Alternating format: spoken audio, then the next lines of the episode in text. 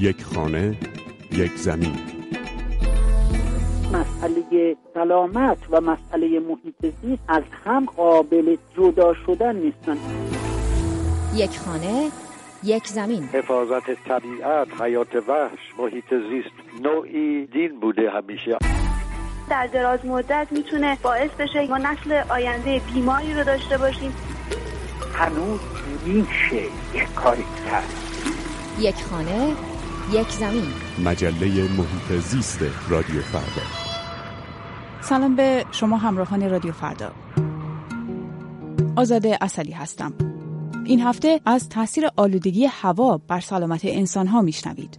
شاهد گسترش و اپیدمی بیماری های ریوی و سرطان در بیماران کشور خواهد بود.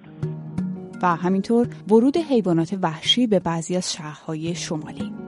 اگر که یه حیوان گوشتخوار مثل گرگ و پلنگ وارد روستا بشه و دام و اموال اون افراد آسیب بزنه معمولا میکشنش. یک خانه یک زمین. بحران آلودگی هوا در تهران و شهرهای بزرگ دیگه مثل اصفهان، مشهد، تبریز، شیراز، اهواز و کرج چند سالیه که ادامه داره. هر سال دلیلی برای این میزان آلودگی اعلام میشه. از بارونگی هوا در فصل سرد تا کیفیت بنزین پتروشیمی و ورود ریزگردها از کشورهای دیگه و احتراق ناقص سوخت در خودروها که معصوم ابتکار رئیس سازمان حفاظت محیط زیست درباره این بخش در یک گفتگوی زنده خبری در تلویزیون ایران توضیح داد. ذرات کمتر از دو مایکرون هست که این ذرات عمدتا حاصل احتراق ناقص خودروها و صنایع و همینطور گرد و غباره و این موضوع رو ما شفافا در شهرهای بزرگ در شرایطی که هوا پایداره و ما سرما هم داریم و این مقدار رطوبت هوا هم افزایش پیدا می‌کنه این مشکلات رو کماکان داریم این بار اما مسئولان تاکید کردند که آلودگی هوای شهرهای بزرگ از جمله پایتخت کاملا به درون شهرها برمیگرده. معاینه فنی مشکلدار و استفاده بیرویه از خودرو شخصی از مهمترین دلایلیه که مسئولان سازمانهای مربوطه مدام درباره اونها هشدار میدند. آلودگی هوا که یکی از مسائل مهم زیست محیطی این روزهای ایرانه اثرات مخربی بر سلامت انسانها گذاشته. روزنامه شهروند وابسته به سازمان هلال احمر ایران از افزایش بستری بیماران تنفسی نسبت به یک ماه گذشته در تهران خبر داده. بر اساس گزارش این روزنامه هرچند قائم مقام وزارت بهداشت گفته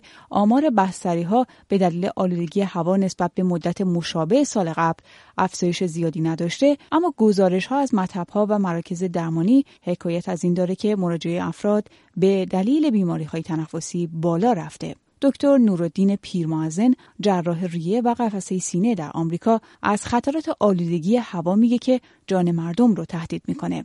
بیماریزایی آلودگی هوا دقیقا معادل کشیدن سیگار هست همه کسانی که در شهر زندگی می‌کنن که هوا اونجا آلوده هست به این معنی و مفهوم است که دارن سیگار می‌کشن طبیعی پیدایش بیماری های سرطان بیماری های قلبی خستگی زودرس سردردهای غیر طبیعی تهوع و مخصوصا اون چیزی که خیلی اهمیت داره پیدایش حالاتی در ریه به عنوان رشته تخصصی خودم که دیدم مخصوصا در تهران سرطان ریه هست علائم ریوی شبیه آسم و برونشیت و در مجموع به عنوان بیماری که ما بهش سی او پی دی و میشه گفت که پایین افتادن پیدایش سن سرطان در ایران یک علامت تعیین کننده است که برای تصمیم گیرندگان و تصمیم سازندگان بهداشتی کشور می‌تونه که زنگ خطری باشه که اگر چاره اندیشیده نشه متاسفانه شاهد گسترش و اپیدمی بیماری های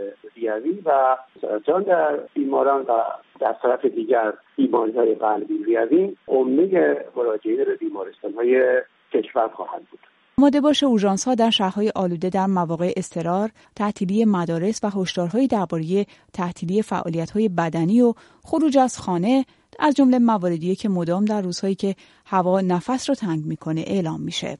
به گفته مرداد لاهوتی نایب رئیس فراکسیون محیط زیست مجلس سالانه سه هزار نفر فقط در تهران بر اثر آلودگی هوا جان خودشون را از دست میدند.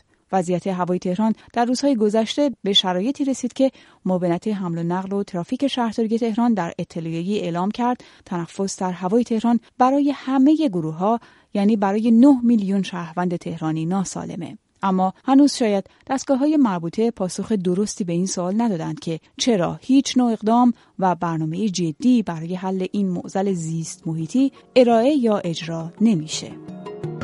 یک خانه، یک زمین شاید دیدن گرگ، روباه و پلنگ کنار بعضی از جاده های ایران در بعضی از مسیرهای نزدیک به زیستگاهاشون دیگه چندان غیر طبیعی به نظر نیاد. اما حضور این حیوان ها در مناطق مسکونی و در شهرها می‌تونه غیر طبیعی باشه. هرچند که مدیر کل دفتر سید و شکار سازمان حفاظت محیط زیست به خبرگزاری ایلنا گفته چند سالیه که در فصل سرما گرگ ها و پلنگ ها در بعضی از مناطق استان گیلان به خصوص در نزدیکی شهر رودبار به مناطق مسکونی وارد شدند. در برخی موارد این حیوانات که بیشتر دنبال غذا هستند کشته میشند. اون هم در شرایطی که خشکسالی و بیابی در کشور علاوه بر زندگی انسانها و طبیعت حیات وحش رو هم تهدید می‌کنه. بعضی از کارشناسان محیط زیست گفتند با تخریب مداوم مراتع در کشور به زیستگاه این جانوران صدمه های جبران ناپذیری وارد شده. با افزایش جمعیت تخریب روستاها و وسعت مداوم شهرها نابودی جنگلها هم جدیتر شده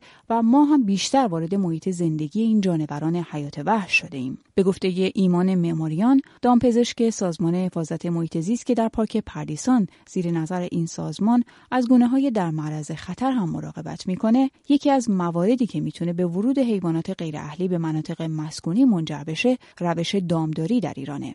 دامدارها خب ترجیح میدن که پلنگ یا هیچ گونه گوشتخواری در اون زیستگاهی که می‌خوان دامشون رو بچرونن وجود نداشته باشه تا اینکه راحتتر بتونن این کار رو انجام بدن. ولی مشکل اینجاست که سیستم دامداری ما سیستم مناسبی نیست. هم دامهای اهلیمون اصلاح نژاد نشدن و در حقیقت بازدهی کافی خوبی ندارن. یعنی به میزانی که علوفه می‌خورن گوشت یا شیر یا پشم کافی تولید نمی‌کنن. در ضمن از منابع طبیعی دارن استفاده می‌کنن. ما فکر می‌کنیم که علوفه مجانیه و اینا رو ول می‌کنیم توی طبیعت و میرن اون علوفه رو می‌خورن. ولی در حقیقت بسیار بسیار با ارزش جایگزین نداره و از بین میره و زیستگاه از بین میره هم مرتع از بین میره هم نشخوار کننده ها و علفخوارهای وحشی دیگه زیستگاه و غذای کافی نخواهند داشت و شکار گوشتخوارا تعدادشون کم میشه. کنترل دامپزشکی مناسبی نمیشه روی یه همچین روش دامپروری داشت و وقتی که یه دامی وارد زیستگاه پلنگ میشه خب ممکنه پلنگ هم شکارش بکنه. راهکار بلند مدتش هم تغییر روش نگهداری دام بمونه از روش سنتی به روش صنعتی که هم بازده اقتصادی بهتری داشته باشه و هم آسیب زیست محیطی کمتری و هم بهداشتی تر باشه از نظر کنترل های دامپزشکی از نظر بیماری های مشترک بین انسان و دام یا بین دام و حیات وحش. علی تیموری مدیر کل دفتر سید و شکار سازمان حفاظت محیط زیست گفته در ده سال گذشته بخشی از تلفات گرگ ها و پلنگ ها در کشور به خاطر عملکرد دامداران بوده. اونها برای دفاع از دامشون حیوانات وحشی رو هدف قرار دادند و کشتند و همین روند سال به سال بیشتر حیات وحش رو تهدید کرده. با این حال ایمان معماریان دامپزشک حیات وحش در تهران معتقد دامداران در این شرایط اصلا مقصر نیستند.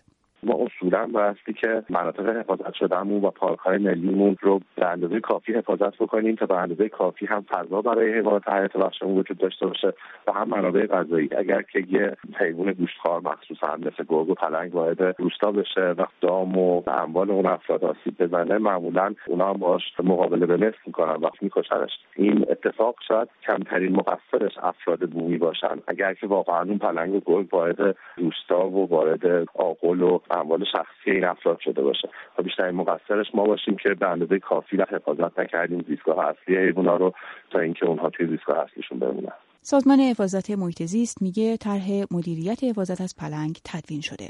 و قرار امسال بعد از امضای تفاهمنامه با شرکت های خصوصی بیمه خسارت های ناشی از حمله پلنگ به دام و زمین های کشاورزی در صورت نبود منابع کافی در سازمان از طرف این شرکت ها پرداخت بشه. اما ایمان مماریان دامپزشک حیات وحش در تهران درباره مشکلات و نقص های این طرح میگه.